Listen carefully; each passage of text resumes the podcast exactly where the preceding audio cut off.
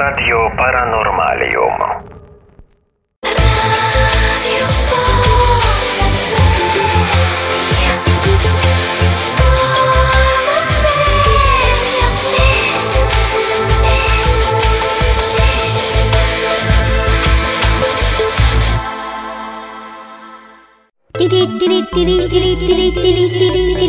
Dziwne informacje.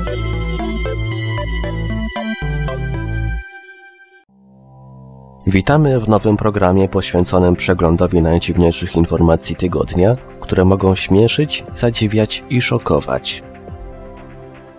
No to zaczynamy.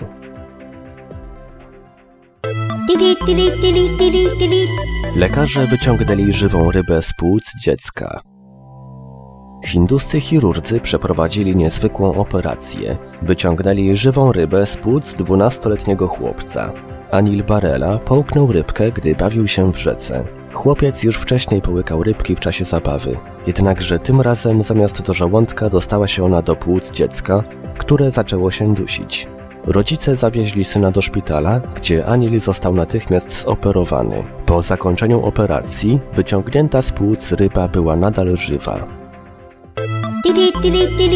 Rozwiązłe pingwiny zaszokowały lekarza wyprawy Scotta. Seksualne praktyki pingwinów opisane w szkicu Lewika, lekarza z wyprawy antarktycznej Roberta Scotta w latach 1910-1912, po upływie 100 lat po raz pierwszy zostały opublikowane w Londynie. Naukowiec odkrył m.in., że samce kopulują z martwymi samicami. Był on zaszokowany seksualnymi dewiacjami pingwinów w takim stopniu, że zrobił notatki w języku greckim, żeby publiczność nie poznała tak nieprzyzwoitych szczegółów. Iran próbował wypatrzeć logo Pepsi na księżycu. W irańskim internecie pojawiła się plotka, jakoby amerykańska firma Pepsi miała rzucić na księżyc projekcję swojego logo w celach reklamowych.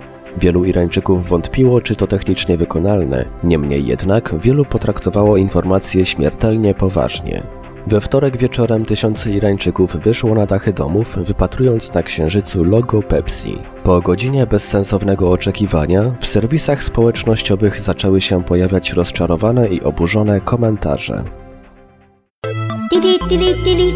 Nielegalna wódka zostanie wykryta za pomocą satelity. Podporządkowana rosyjskiemu rządowi Federalna Służba Regulacji Rynku Alkoholowego za pomocą satelitów kosmicznych chce kontrolować produkcję i handel spirytusem oraz wyrobami alkoholowymi.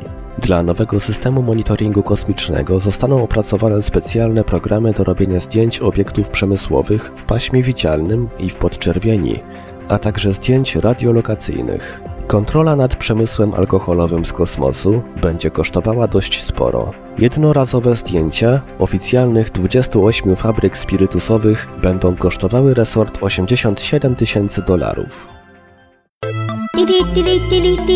Amerykanie zaopatrują się w pociski przeciwko zombie. Po kilku atakach kanibali, amerykańskie sklepy zaczęły sprzedawać kule przeciwko zombie. Wiadomo o kilku przypadkach ataku kanibalów w Stanach Zjednoczonych. Rudy Eugene, krzycząc na policjantów, gryzł twarz swojej ofiary, bezdomnego mężczyzny, i policjanci musieli go zastrzelić. Brandon DeLeon, włóczęga z Miami, wyszczerzył zęby i zagroził dwóm policjantom, że ich zje. W Luizjanie 43-letni Carl Jackno ugryzł swoją ofiarę w twarz i odgryzł kawałek ciała. Serwisy informacyjne nie donoszą, czy amunicja na zombie cieszy się powodzeniem.